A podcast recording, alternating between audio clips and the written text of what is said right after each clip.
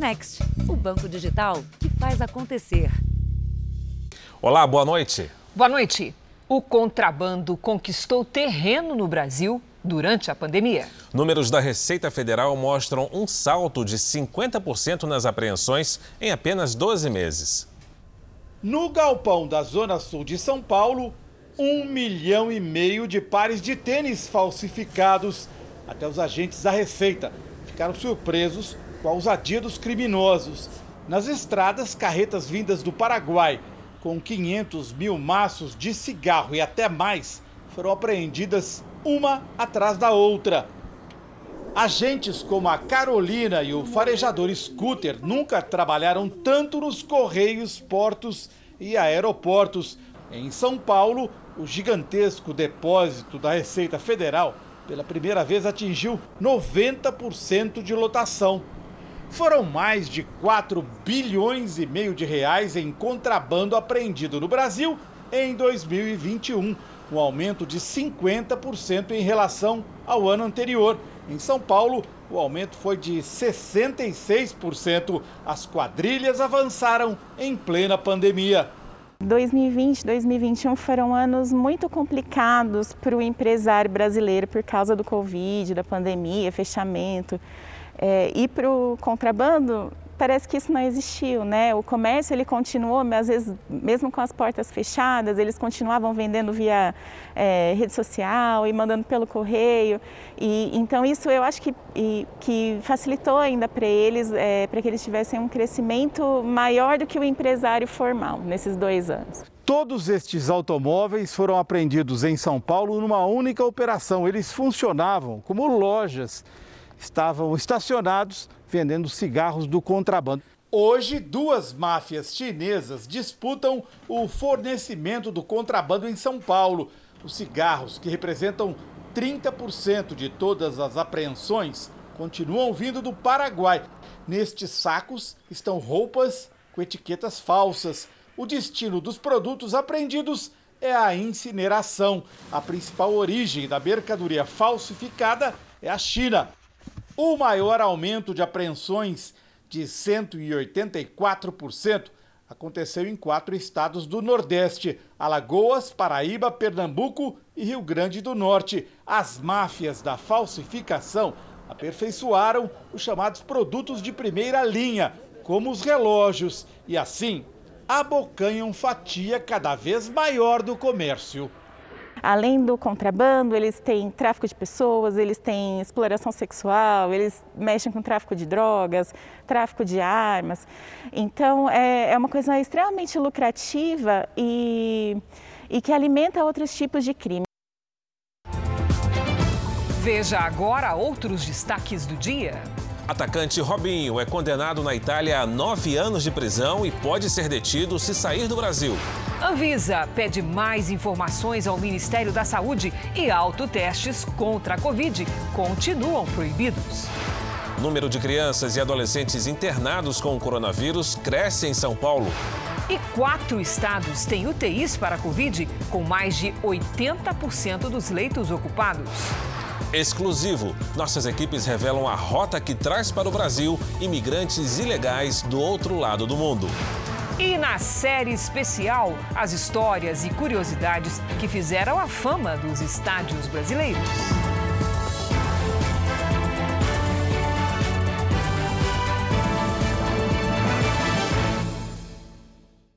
Oferecimento: Bradesco. Abra sua conta grátis pelo app.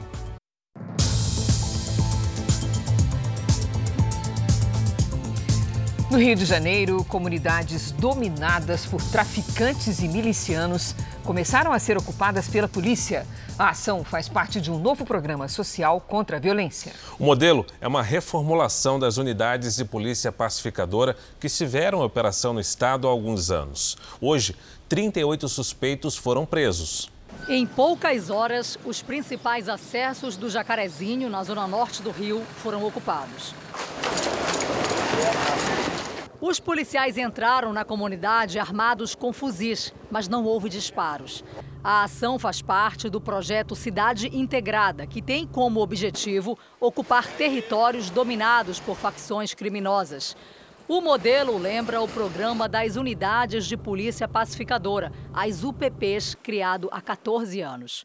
Sem dúvida nenhuma, é o atendimento de expectativas que foram deixadas para trás na UPP. A UPP ainda é um projeto muito importante, porém, a, a, a contrapartida da segurança ela foi entregue deixando a desejar em outras questões sociais. A comunidade do Jacarezinho é controlada pela maior facção do tráfico de drogas que atua no Rio.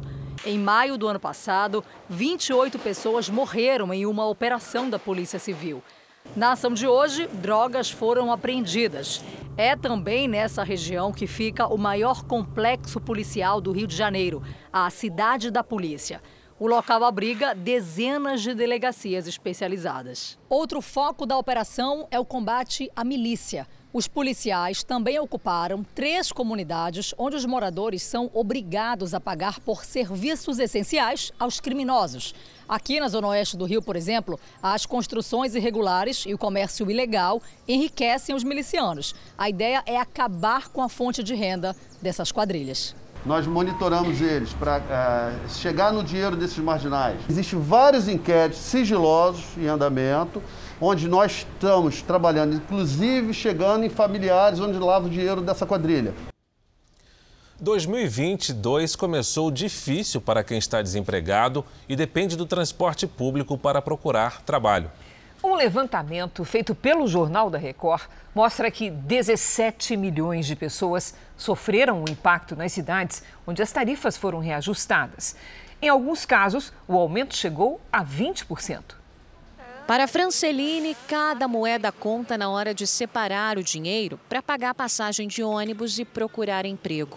E ficou ainda mais difícil agora, que a tarifa passou de R$ 3,75 para R$ 4,50 em Itapecerica da Serra, região metropolitana de São Paulo. Somando no mês, é em faixa em torno de uns 270 reais e de volta. 75 centavos que fazem muita falta no bolso, principalmente de quem está desempregado. No final do mês, queira ou não, né? Um real a mais, então quem pega todos os dias, né, são 30 reais. E quem está desempregado, pior, né? Não foi só aqui em Itapecerica da Serra que o preço das passagens de transporte público aumentou, não. Mais 47 cidades brasileiras reajustaram as tarifas nas últimas semanas. O aumento médio nesses municípios foi de 50 centavos, uma alta que impacta mais de 17 milhões de pessoas que vivem nessas regiões. O levantamento feito pelo Jornal da Record mostra que as cidades de Cubatão, em São Paulo, e Ponta Grossa, no Paraná, lideram o ranking de aumentos, com alta superior a 20%, o equivalente a R$ 1,20. Em segundo lugar está São José dos Pinhais, também no Paraná. Por lá, a tarifa passou de R$ 5 para 6 reais. Quando a gente tem uma inflação provocada pela elevação de dólar e de commodities, automaticamente tu impacta preço de combustível, tu, impa tu, tu impacta a reposição das peças, tu impacta tudo que é ligado à manutenção do transporte. Então essa é uma dinâmica que ela é bem mais complicada do que, por exemplo, se fosse uma inflação de salários. O Brasil registrou hoje 204.854 novos casos diagnosticados de Covid-19. Pelo segundo dia seguido, é o recorde em toda a pandemia. O número de mortes foi de 338. Os dados foram enviados pelos estados ao Ministério da Saúde e ao CONAS, o Conselho Nacional de Secretários de Saúde. E na Europa, mesmo com o número de casos ainda em alta, alguns governos acreditam que o pico das infecções pela Omicron já ficou para trás. O Reino Unido anunciou hoje o fim de várias restrições impostas após o avanço da variante do coronavírus. O primeiro-ministro Boris Johnson afirmou que o uso de máscaras deixará de ser obrigatório a partir da semana que vem. O trabalho remoto não será mais recomendado e o comprovante de vacinação para grandes eventos também não será exigido. De acordo com o Premier, o pico de contágio da Omicron já passou e as internações no país estão em queda. Já a Alemanha registrou hoje o maior número diário de novas infecções. Foram mais de 112 mil nas últimas 24 horas. Se o número de casos impressiona, Por outro lado, as mortes representam uma porcentagem bem menor dos infectados, em comparação com os picos do ano passado. Aqui em Portugal foi mais um dia de recorde no número de novos casos, 52 mil. Cerca de 600 mil pessoas estão em isolamento por causa da Covid-19. E mesmo assim, o governo português anunciou hoje uma decisão polêmica. Até quem estiver infectado vai poder sair de casa no próximo dia 30 para votar nas eleições legislativas. Para o diretor-geral da Organização Mundial da Saúde, a pandemia não está nem perto do fim. A preocupação da OMS é que novas variantes surjam, principalmente em regiões do planeta com baixo índice de vacinação. Veja a seguir, exclusivo, nossa equipe mostra uma nova rota usada no Brasil pelo tráfico internacional de pessoas. E na série especial, os encantos e curiosidades da segunda casa dos apaixonados por futebol.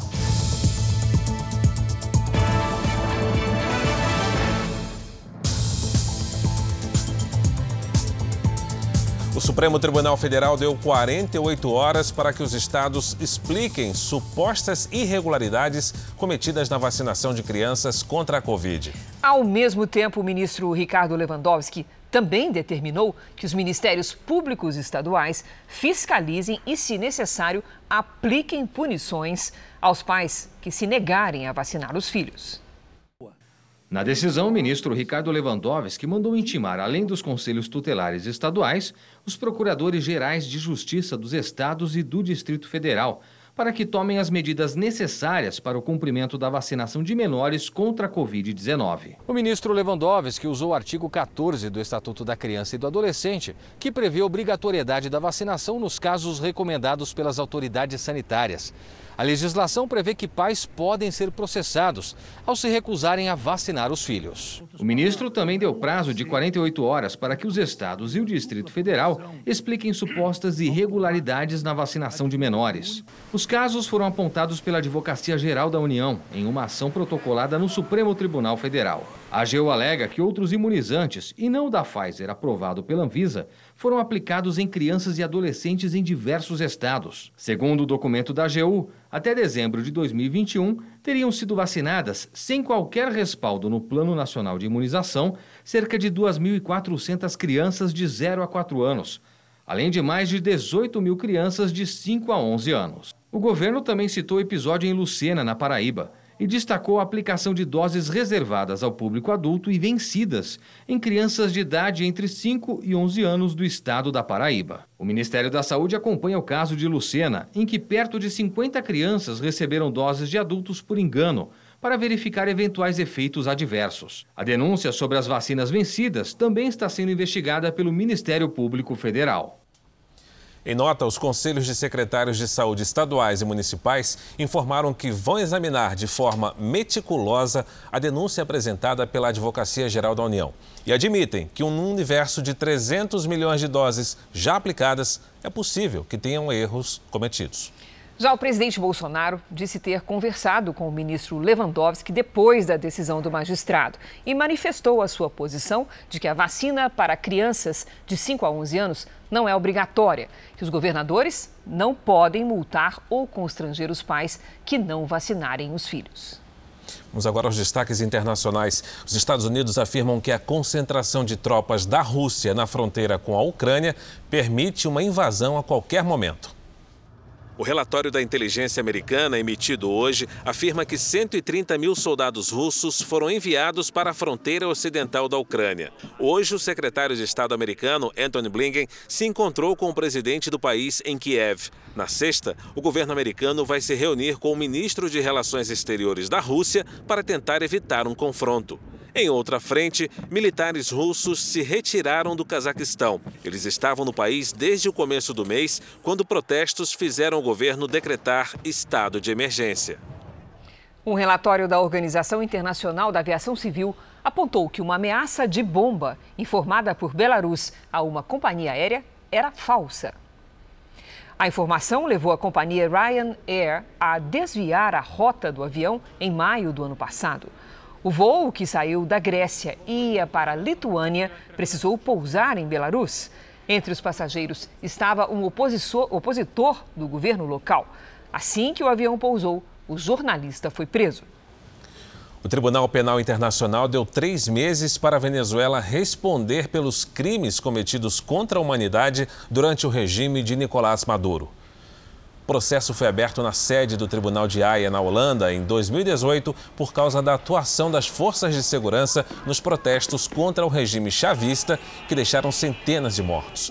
Para o promotor de Haia, o regime de Maduro cometeu crimes contra a oposição e a sociedade civil. O governo venezuelano responsabilizou 150 policiais e militares pelas violações dos direitos humanos. E o ano terminou com mais de 70% das famílias brasileiras endividadas. Este é o maior nível de endividamento dos últimos 11 anos. A pesquisa da Confederação Nacional do Comércio mostra um cenário preocupante. Até o Auxílio Brasil vai ser usado por famílias de baixa renda para pagar dívidas.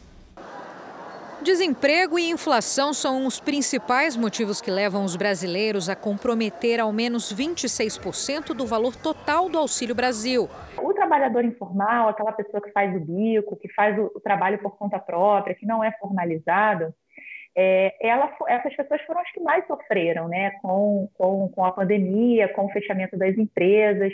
O governo federal vai distribuir 84 bilhões de reais em repasses do programa social para mais de 17 milhões de pessoas. Na prática, os beneficiados vão usar cerca de 21 bilhões de reais para pagar dívidas. As famílias não tinham dinheiro, não tiveram dinheiro para consumir os itens de primeira necessidade até o final do mês, então precisaram recorrer ao cartão de crédito. Emerson não recebe o benefício. Ele tinha um comércio, mas com a pandemia teve que fechar. Do ano passado, ainda restam boletos e juros. Para tentar quitar as dívidas, agora é motorista de aplicativo. Eu acho que não só, só eu, mas milhões e milhões de brasileiros devem ter passado o que eu passei na, na pele. É, a gente deita para dormir, o telefone não para cobrança direto. O endividamento no Brasil em 2021 foi o maior em 11 anos. Em média, 7 em cada 10 famílias fecharam o ano passado com débitos. No mês de dezembro, o índice foi ainda maior. Especialistas acreditam que a busca por crédito deve continuar subindo em 2022. Se as suas contas estão em dia, você pode sim efetuar novas compras se elas estiverem dentro da sua capacidade de orçamento.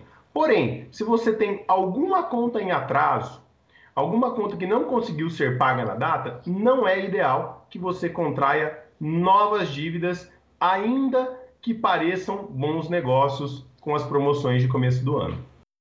Em Brasília, a Anvisa deu prazo de 15 dias para o Ministério da Saúde enviar mais informações sobre os autotestes para a Covid. Por enquanto, a venda segue proibida no Brasil. Por quatro votos a um, os diretores da Anvisa decidiram dar 15 dias para que o Ministério da Saúde responda a questionamentos. A questão dos locais onde esse autoteste pode ser feito preocupou-nos a questão do fluxo de um paciente testado eventualmente positivo, sintomático ou não, ainda tendo de recorrer a outros locais para que a sua notificação seja concluída. A Anvisa não permite a utilização de autotestes para doenças infecto-contagiosas mas por causa da grande quantidade de pessoas infectadas pelo coronavírus, o Ministério enviou à agência um pedido para que fossem liberados os autotestes de Covid no Brasil, como acontece nos Estados Unidos e em vários países da Europa. A relatora do processo afirmou que o pedido do Ministério está incompleto, mas, diante da urgência da situação, votou a favor. Uma das principais preocupações dos diretores da Anvisa é em relação à notificação de casos positivos. A agência quer saber como o número de diagnósticos obtido nos autotestes chegará às estatísticas sobre a doença. O receio da Anvisa é que com o autoteste aumente ainda mais a subnotificação de casos de Covid no Brasil. A posição do Ministério da Saúde acerca do autoteste é clara, como é tudo aqui no governo do presidente Jair Bolsonaro. Nós já nos manifestamos favoráveis à venda de autotestes nas farmácias. O Ministério da Saúde disse agora à noite que vai enviar à Anvisa os documentos solicitados. O governo americano vai distribuir testes e máscaras para toda a população. A medida faz parte de uma nova ofensiva contra a variante Omicron do coronavírus. O aumento de casos da variante Omicron provocou uma verdadeira corrida por testes e filas enormes se formaram em farmácias e laboratórios de todo o país. Para tentar monitorar a nova onda, o governo começou hoje a distribuição gratuita de testes. Kits com quatro unidades serão enviados diretamente às casas de cada americano num prazo de 7 a 12 dias. Mas para isso haverá um esquema de controle.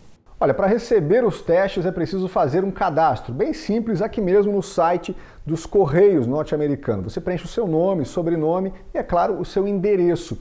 Essa foi a forma encontrada para evitar que uns recebam mais testes do que outros.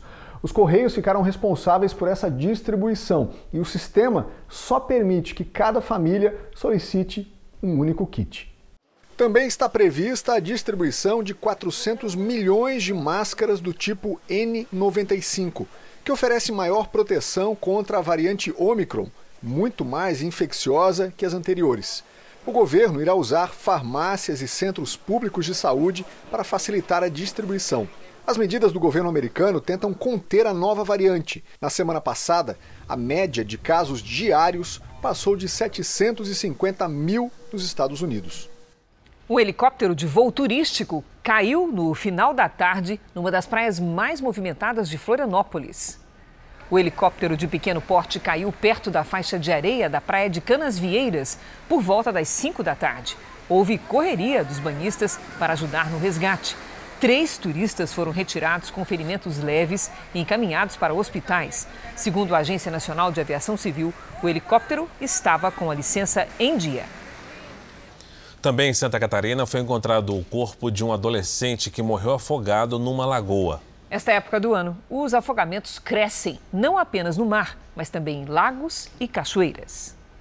Foram dois dias de buscas no Lago da Pedreira, em São José, na Grande Florianópolis. Pela manhã, os mergulhadores encontraram o corpo do adolescente de 14 anos que estava desaparecido desde segunda-feira. Ele nadava com amigos quando mergulhou e não voltou mais à superfície. Segundo os bombeiros, o local não é indicado para banho. É um local de baixa visibilidade, é profundo. O corpo foi encontrado por volta aproximadamente 10 metros de profundidade. Mais de 2.200 guarda-vidas trabalham nesta temporada em Santa Catarina. Eles estão em 36 cidades do estado, mas, de acordo com os bombeiros, é impossível cobrir todos os locais usados para banho durante o verão. Desde o início da Operação Veraneio, o Corpo de Bombeiros de Santa Catarina já registrou 14 mortes por afogamento em locais de água doce. O número é 40% maior do que o registrado nas praias do litoral do estado. E todos os casos aconteceram em áreas que não eram monitoradas por guarda-vidas. Em Joinville, a vítima foi uma jovem de 20 anos. Letícia Budal morreu ao cair de uma altura de 50 metros na Cachoeira Rio da Prata. Ela teria escorregado nas pedras. Para evitar acidentes, os bombeiros recomendam procurar locais sinalizados e com a presença de um guia ou guarda-vidas. Se você não conhece o local, é, aumente esse, esse grau de, de preocupação, né? Fique mais afastado das bordas, tome cuidado com as trilhas, a profundidade de alguns lagos, isso é importante. A justiça italiana confirmou a condenação a nove anos de prisão do atacante Robinho. É uma decisão de última instância. E Robinho, que está no Brasil, poderá ser detido se deixar o país. Foram quase nove anos até a última instância na capital italiana, Roma. O julgamento era a esperança do atacante Robinho de escapar da condenação a nove anos de prisão por estuprar uma mulher de 23 anos em uma boate de Milão em 2013. O amigo do jogador, Ricardo Falco, que, segundo a denúncia, praticou o crime junto com o atleta, também teve a pena mantida. Na teoria, Robinho ainda pode pedir recurso na Corte Europeia de Direitos Humanos. É uma corte que está, inclusive, acima do Poder Judiciário italiano e cujas decisões o Poder Judiciário italiano tem que cumprir. Como Robinho não vive na Itália, a justiça do país deve emitir um mandado de prisão internacional e pedir ao Brasil que extradite o jogador, o que dificilmente deve acontecer, já que a nossa Constituição não permite que qualquer cidadão brasileiro seja extraditado. Mas o juiz italiano ainda pode pedir ao Superior Tribunal de Justiça do Brasil que Robinho cumpra a pena de prisão aqui mesmo. E essa é uma medida que tem vários precedentes. Ele tem chance de, de ir para o presídio no Brasil e cumprir uma pena fixada pelo Poder Judiciário italiano? Sim, tem. É, tem direito de defesa ainda no Brasil contra esse pedido de cumprimento de, de, de pena? Sim, tem de, direito de defesa. Se Robinho viajar para qualquer país que tenha tratado de extradição com a Itália, também corre o risco de ser detido e enviado para lá. Em 2014, Robinho e Ricardo foram gravados por oito meses em escutas autorizadas pela Justiça falando sobre o caso. Os áudios foram fundamentais para a condenação em primeira instância em 2017. Outros quatro brasileiros também foram denunciados, mas, como deixaram a Itália durante as investigações, não foram processados. Em depoimento, o jogador confirmou que fez sexo oral com a vítima. Nas gravações, ele disse que estava no camarim onde cinco amigos tiveram relações sexuais com ela. Em entrevistas, o jogador sempre negou que estivesse presente no local, afirmou que não teve relações com a vítima e que as gravações tiveram erros de tradução e frases fora do contexto. Em 2020, a revelação da transcrição das escutas fez com que o Santos e o atleta rompessem um contrato. O jogador nunca mais voltou a atuar profissionalmente. E esse agora é provavelmente o fim da carreira do jogador que um dia foi chamado de Rei das Pedaladas. Clube algum vai querer o Robinho porque os patrocinadores não vão aceitar. Os 250 gols que ele fez, é, as jogadas fabulosas dele, vão ficar pequenas diante dessa vergonha da condenação por estupro.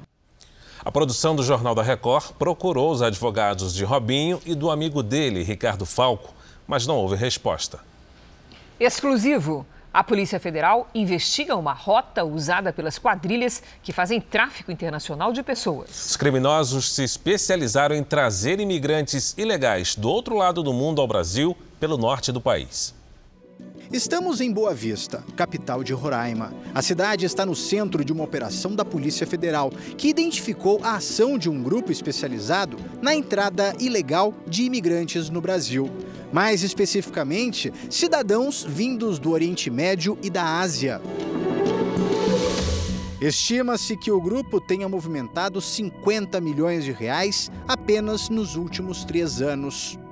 O tráfico de pessoas contrabando de imigrantes hoje no mundo, ele só perde para o tráfico de drogas em questão de, é, de valor. Em busca de emprego e melhores condições de vida, esses imigrantes desembolsam o equivalente a pouco mais de 110 mil reais.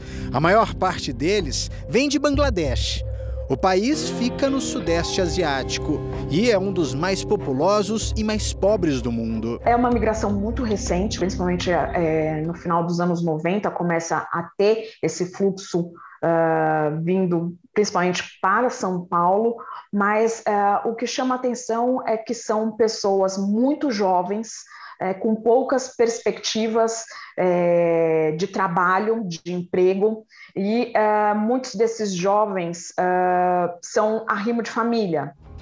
As viagens geralmente partem em direção a Paramaribo, capital do Suriname. Depois seguem para a Guiana de carro e de lá para o Brasil. Nossa equipe esteve na fronteira para entender como funciona a fiscalização.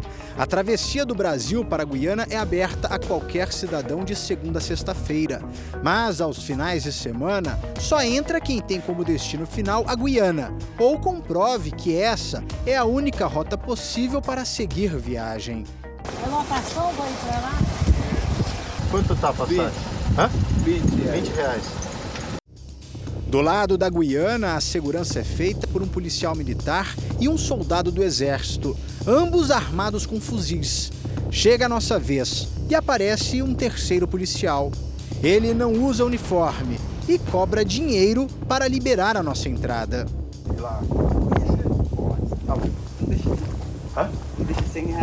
Em nenhum momento nossos passaportes ou documentos de identificação são solicitados. No caminho, somos orientados a sair da estrada e pegar um atalho para não passar pelo posto da imigração. Repare que várias pessoas usam a mesma rota. Mas o senhor passa aí todo dia. Passa a gente ali, passa. Eles não pedem nenhum documento? Não. Quando tem Identidade, quando, não, não, quando, passaporte? Quando, não, não. Quando, quando tem. Quando tem. É, é, quando ele bota assim uma, um, um polícia mesmo lá que. É, sério mesmo, sabe? Ele pede documentos, negócio. Mas geralmente fica pedindo ou não? Não. Depois de quase meia hora de caminhada pela estrada e por trilhas, a gente chegou aqui nas primeiras casas de Léter. É a primeira cidade da Guiana depois da fronteira. Nós passamos por dois postos de fiscalização onde tinham policiais aqui da Guiana. Deles foi pedido qualquer tipo de documentação. Chegamos na cidade. Letem é um município pobre com cerca de 3 mil habitantes. Poucas ruas são asfaltadas ou têm saneamento básico. No centro da cidade, um taxista explica que existem outras formas de atravessar para o Brasil, sem passar pela fiscalização. Sabe o que eu vou fazer? Eu vou lá embaixo do ponte, lá pelo ponte deixa sei que eu sei que eles vão deixar esse carro passar. Tá. Aí a gente passa do lado É. aqui. Quem não tem o passaporte carimbado, É, não passa. não passa. Aí vem por aqui. Não, não passa assim, mas só vê se você for andando. Entendi. São mais de 1.600 quilômetros de fronteira entre a Guiana e o Brasil. Boa parte dela separada por rios e áreas de mata fechada. A gente está às margens do rio Tacutu, no lado brasileiro, bem embaixo da ponte que liga os dois países. A gente recebeu informação de que é por aqui que muitas pessoas atravessam de forma clandestina. a ausência de, de mais é, pessoal das forças de segurança torna muito facilitada tanto a saída quanto a entrada de estrangeiros no Brasil, mas não somente de pessoas, mas a saída e entrada de outros é, itens que, que, que são, que, que são proibidos no Brasil, como a droga. As travessias geralmente são feitas à noite, por intermédio de coiotes. Foi o que aconteceu com dois bengales. Mesmo depois de pagarem o valor exigido para entrarem ilegalmente no Brasil, eles tiveram documentos e aparelhos celulares confiscados pelos atravessadores. A justificativa? Despesas que teriam surgido durante a viagem, como alimentação e hospedagem. Mas os homens conseguiram fugir e pediram ajuda às autoridades brasileiras. Depois da denúncia, a Polícia Federal chegou ao também bengali MD Boniamin, apontado como um dos líderes da organização criminosa, que atuaria em Roraima, Amazonas, Acre e São Paulo. A ação recebeu o nome de Ganges, em referência a um dos rios mais importantes do continente asiático. Ele nasce nas cordilheiras do Himalaia, passa pela Índia e segue até o sul de Bangladesh. Durante a operação, 14 mandados de busca e apreensão foram cumpridos. O líder da organização criminosa aqui em Roraima foi preso em flagrante nesta casa. Com ele, os policiais federais encontraram vários documentos de diferentes pessoas. Inclusive, no momento da operação, dois estrangeiros foram encontrados dentro de quartos. Em depoimentos, eles disseram que pagaram para entrar no Brasil. Por ter colaborado com as autoridades, Amin teve a pena relaxada. Foi solto, mas obrigado a se apresentar em juízo a cada 15 dias, além de usar tornozeleira eletrônica.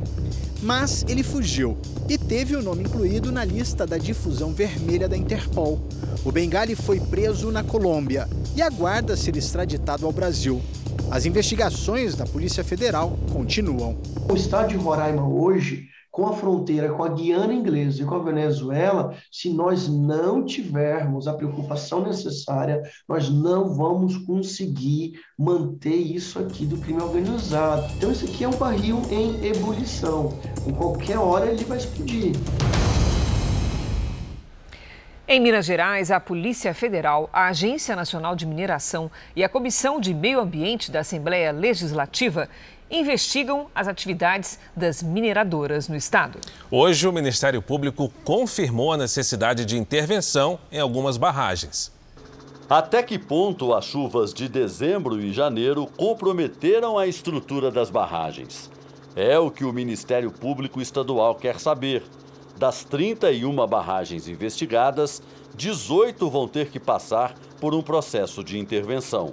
Todas da Vale numa notificação enviada hoje para a mineradora, a promotoria deu um prazo de 10 dias para que a empresa apresente relatório fotográfico e informações de como pretende diminuir os riscos de novos desastres, como os de Mariana e Brumadinho.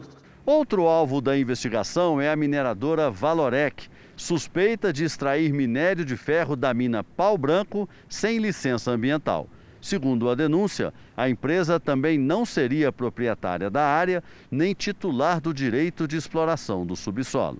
No dia 8 de janeiro, a barragem transbordou e interditou por dois dias a BR-040, que liga Minas Gerais ao Rio de Janeiro. Realmente existe uma inter... grandes intervenções nessas áreas. É que supostamente teria somente a autorização para supressão de vegetação e houve uma retirada muito grande de minério. É, nessa área e o beneficiamento dessa, desse minério. Então, essas as imagens condiz com a realidade das denúncias. Né? A mineradora foi multada pelo governo do estado em 288 milhões de reais. O prejuízo ambiental ainda não foi calculado. Agilizar licenciamentos para atender o interesse econômico da mineradora não é o caminho para se resolver isso, mas não é mesmo. Teria que se garantir é não acontecer mais. Em nota, a Vale diz que monitora todas as barragens e nenhuma apresenta alteração estrutural. A mineradora definiu equipes técnicas para avaliar e, se necessário, fazer melhorias nas estruturas, especialmente nos acessos afetados pelas chuvas em Minas Gerais.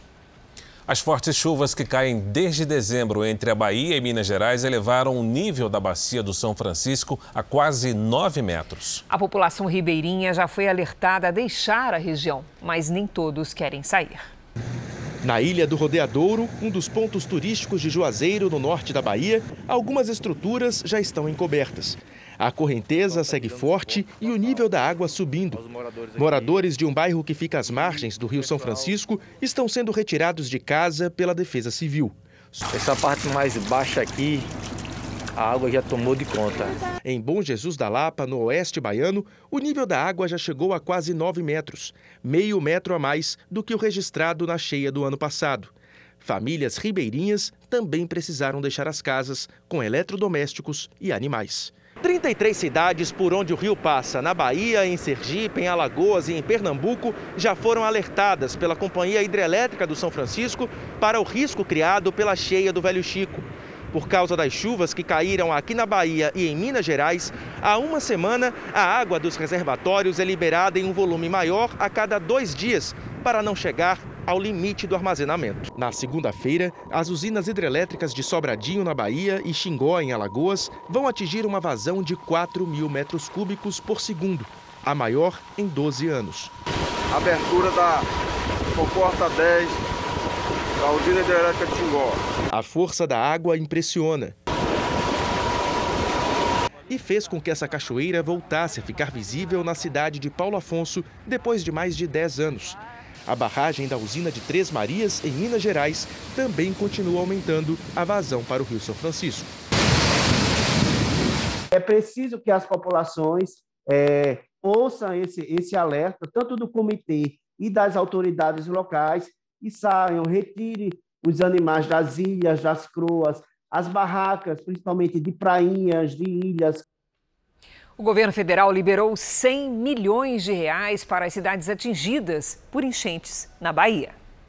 Os recursos serão destinados para a área de atenção primária à saúde dos 155 municípios em situação de emergência ou de calamidade pública no estado. O anúncio foi feito pelo ministro da Saúde, Marcelo Queiroga, em solenidade com a participação do ministro da Cidadania, João Roma. Todas as ações que nós estamos desenvolvendo justamente chega em tempo hábil para dar suporte a essa população que precisa sim da atenção do governo federal. O governo que está agindo diretamente na ponta, fazendo acontecer para melhorar a vida da nossa população. A Defesa Civil de São Paulo colocou toda a cidade em estado de atenção para alagamentos. A forte chuva que caiu no fim da tarde transbordou rios e córregos. As rajadas de vento chegaram a 61 quilômetros por hora. A zona norte da capital foi a mais atingida. Vários carros ficaram totalmente submersos na parada de Taipas, bairro próximo ao Rodoanel, onde há uma comunidade. Ruas ficaram alagadas. Algumas pessoas se arriscaram a andar pela água que chegava à metade do corpo. Esses homens começaram a limpar a sujeira que a enchente trouxe na tentativa de escoar a água. Na Brasilândia, também muitas casas foram invadidas por barro e água, que chegou a mais de um metro. Na região do Morumbi, Zona Sul, o maior problema foram as quedas de árvores. Algumas ruas ficaram intransitáveis. Pois é, pelo segundo dia seguido, São Paulo teve a tarde mais quente do verão, com quase 34 graus. Depois do calorão, outra vez temporais com as descargas elétricas. Na região metropolitana, em duas horas, foram mais de 8 mil raios destes. Pelo menos 2 mil tocaram o solo. Vamos conversar com a Lidiane Sayuri. Lid, alguma mudança para essa quinta-feira? O que, que você está prevendo? Mais raio e trovão? Olha, mudança só se for de bairro em relação à chuva, viu, Cris? Boa noite para você, para o Fara, para quem nos acompanha. É isso, seguimos ainda com o tempo bem instável. As nuvens carregadas se espalham pelo Brasil. No norte do país, o encontro de ventos dos dois hemisférios deixa o tempo instável no Amapá. O calor e a umidade provocam chuva forte com risco de temporais no Amazonas, no Acre e em Rondônia. Já no sul, nenhuma frente fria avança pela costa. Temos ali várias circulações de ar que contribuem para que o calor persista. Os ventos estão representados aqui por essas engrenagens com as letras A e B. Enquanto os As bloqueiam a frente fria, o B atrai a umidade para os estados. Essa umidade permite a formação de chuvas isoladas. Porto Alegre pode atingir de novo os 40 graus no sábado. Nesta quinta, sol sem chuva apenas em parte do Rio Grande do Sul e entre a Paraíba e o norte de Goiás. Em Curitiba faz até 29 graus. Em Vitória e Teresina, 32. Em Cuiabá, 35 e em Boa Vista até 34. Em São Paulo, calor de 31 graus com chuva à tarde. Olha só, no Rio de Janeiro, praia garantida em plena quinta-feira com 34 graus, mas tem chuva à tarde também. Em Brasília e Fortaleza, máxima de 30 graus. Vamos ao Tempo Delivery atender a Roseli, que é de Conceição das Alagoas, em Minas Gerais. Lide. Opa, vamos lá, Fara. Aí a Roseli na nossa tela. Seguinte, Roseli, retrato dos próximos dias: sol e calor. A partir da tarde, as pancadas de chuva podem ser fortes. Máximas de 33, 34 e até 35 graus. E a dona C. Maria é de Sobral, no Ceará. Dona C, Seguinte, olha, na quinta e na sexta, céu bem carregado, com chuva a qualquer hora e algumas aberturas de sol. Máxima de 32 graus. Aí no sábado, o sol aparece mais e chove em forma de pancadas em pontos isolados. Faz até 33. Faça como elas e participe também aqui do Tempo Delivery pelas redes sociais. Basta mandar uma mensagem com a hashtag você no JR. Até amanhã, gente. Obrigada, Lidy. Boa noite, Lidiane. Quatro estados estão com ocupação de leitos de UTI Covid em 80% ou mais. Para tentar conter a explosão de casos, em Pernambuco será obrigatório apresentar comprovante de vacinação em bares e restaurantes. A grande procura para fazer testes de Covid tem provocado filas pela capital pernambucana. Neste local são realizados em média 400 testes por dia. A gente esperou bastante, a gente chegou antes das 8 e estamos aguardando desde então. No começo estava bem parado, porque tem muito idoso. De acordo com a Secretaria Estadual de Saúde, a cada 100 testes rápidos feitos, 35 dão positivo. Com a explosão de confirmações em todo o país, quatro estados estão com ocupação de leitos de UTI para a Covid em 80% ou mais. Pernambuco anunciou mais de 2 mil casos da Covid-19. A variante Ômicron é predominante no estado. A taxa de ocupação em UTIs de Pernambuco é de 86%. A previsão é de que o pico das infecções ocorra daqui a algumas semanas. Se a gente tiver um número excessivo de casos novos, ele vai ter uma pressão positiva sobre o sistema de saúde, que não vai dar conta de tantos pacientes. Para conter o avanço da doença no estado, o governo anunciou novas regras de convivência, que devem ir até o dia 31 de janeiro. Entre elas, a apresentação de comprovante de vacinação em bares e restaurantes. A preocupação do estado é com as pessoas que não completaram o esquema vacinal. Os não vacinados têm um risco 17 vezes maior de serem hospitalizados. Os outros três estados que também estão com ocupação de leitos de UTI em níveis preocupantes são Espírito Santo, com quase 80% de ocupação, Ceará, com 83% e Goiás, com 82%. Outras regiões do país também tiveram um aumento no número de ocupações, apesar das taxas serem mais baixas. As internações de crianças e adolescentes em unidades de terapia intensiva para tratamento da Covid aumentaram 61% em São Paulo nos últimos dois meses. Os números foram divulgados hoje pelo governo do estado. As internações foram de 106 em novembro do ano passado para 171 pessoas com até 18 anos, agora em janeiro. A Secretaria de Saúde do estado ressaltou a importância da imunização, mesmo entre os mais jovens. Esse é um dos destaques do portal R7. Para ler essa e outras notícias, acesse r7.com. Vamos agora ao vivo a Brasília, porque o presidente Jair Bolsonaro disse agora à noite que suspendeu os planos de dar um reajuste salarial para os policiais. Quem tem as informações é o nosso colega Matheus Scavazini. Boa noite, Matheus. Boa noite, Cris. Fara, o presidente Bolsonaro disse que ainda não decidiu quais categorias terão reajuste salarial.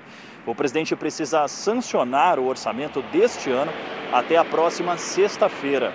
No texto estão reservados 1 bilhão e 700 milhões de reais para a reestruturação das carreiras públicas. Bolsonaro confirmou que a intenção era reajustar salários de policiais, mas ele precisou suspender após as ameaças de greves feitas pelos servidores. Cris Fara. Obrigada pelas informações, Matheus. A FIFA abriu oficialmente a venda de ingressos para a Copa do Mundo no Catar, que começa em novembro deste ano. A partir de hoje, os torcedores podem preencher uma ficha online indicando quais jogos querem assistir. A inscrição vai até o dia 8 de fevereiro. Os organizadores vão sortear entre os interessados para definir quem poderá concluir a compra. Os próximos passos serão anunciados pela FIFA só em março. Futebol 2022 na tela da Record TV. Faltam quatro dias para a bola rolar para valer no Paulistão. Já no Campeonato Carioca, o torcedor acompanha o primeiro jogo ao vivo na próxima quarta-feira. Além de assistir às partidas com exclusividade na TV aberta, o torcedor poderá também acompanhar todos os jogos nas plataformas digitais do Grupo Record. As transmissões começam neste domingo às 13h45 da tarde, com o jogo entre Novo Horizontino e Palmeiras. Serão 16 jogos do Campeonato Paulista até o dia 3 de abril, data da grande final da competição. São da Record TV os estaduais mais importantes do Brasil. E uma entrevista coletiva esta tarde, na sede da emissora em São Paulo, apresentou as equipes que vão trabalhar na cobertura dos campeonatos Carioca e Paulista. O telespectador e o que o espectador, o internauta, aquele que está fazendo a programação junto com a gente pode esperar é uma transmissão diferente daquela que ele está acostumado, uh, com muita interatividade, com muita participação e com possibilidades de tecnologia que até então as pessoas não estavam acostumadas. Para o Paulistão, um time de primeira. Nos estádios, ao lado da torcida e dos jogadores, os repórteres da Record. Nos comentários, o ex-árbitro da FIFA, Renato Marcília, e o tetracampeão mundial Miller, craque de três Copas do Mundo. Empolgado, né? ansioso para próximo domingo. Né? Acho que está todo mundo na mesma atmosfera, isso é legal. Marco de Vargas vai narrar os jogos. O comando das transmissões será do apresentador Fred Ring. Trabalhar com futebol, trabalhar com grande público e com futebol de qualidade, como vai ser com Paulistão e Carioca, é um privilégio. No Rio de Janeiro, o Campeonato Carioca terá a apresentação de Milena Ciribelli. Agora um programa novinho para vocês, novinho em folha, com essa nova estrutura. Lucas Pereira será o narrador. É, informação, comentário, bom humor também, porque futebol sem bom humor, né? O ex-jogador Atirson será o comentarista. Gosta de debater, gosta de informar, gosta de também participar, o torcedor que está sempre ligado, querendo saber do seu time o tempo todo. E o ex-árbitro Gutenberg Fonseca completa o time do Cariocão 2022. Prepare-se, tem bastante coisa muito boa que a gente vai ver nessa transmissão só aqui na Record. As plataformas digitais do Grupo Record terão ainda o narrador Silvio Luiz, os humoristas Bola e Carioca e o radialista Zé Luiz. Reforçando, a transmissão dos Jogos do Campeonato Paulista na Record TV começa neste domingo. Já do Cariocão será no dia 26 de janeiro. Sem eles, o futebol não seria a mesma coisa. É nos estádios que as torcidas fazem a festa e vivem as emoções únicas do esporte. Na série especial de hoje, você vai conhecer as histórias e curiosidades dos lugares que vão receber os jogos do Paulistão e do Cariocão.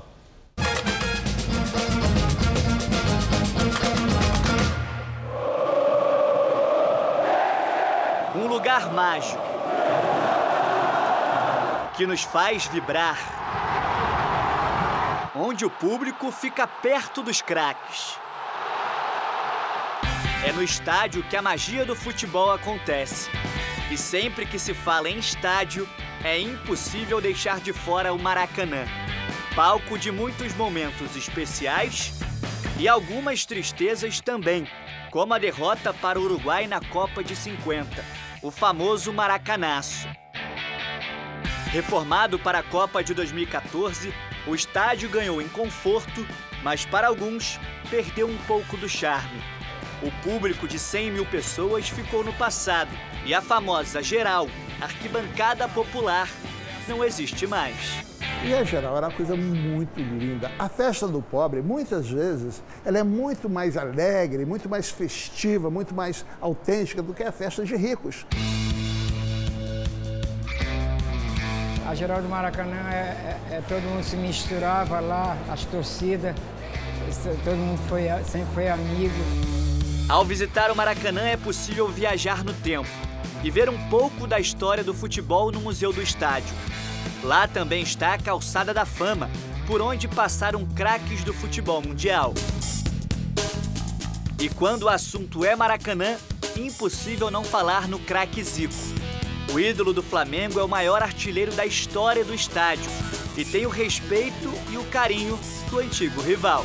E muitas das vezes, no nosso antigo Maracanã, nós nos encontrávamos ali. E aí nós crescemos como grandes adversários, mas acima de tudo como grandes amigos. E o carinho do ídolo do Flamengo é recíproco. Somos grandes amigos né, e ajudamos bastante a a botar mais de 100 mil pessoas lá na, naquele Maracanã. Nós nunca precisamos falar mal um do outro para promover, promover uma partida, né? A gente promovia com o nosso futebol, né? O Maracanã terá um papel de destaque no Cariocão 2022. O estádio está passando por uma reforma e pela primeira vez na história terá um gramado que será 10% sintético. Aqui só teremos os jogos das semifinais e finais da competição. Mas uma coisa é certa: a emoção e a festa das torcidas será do jeito que nós já conhecemos.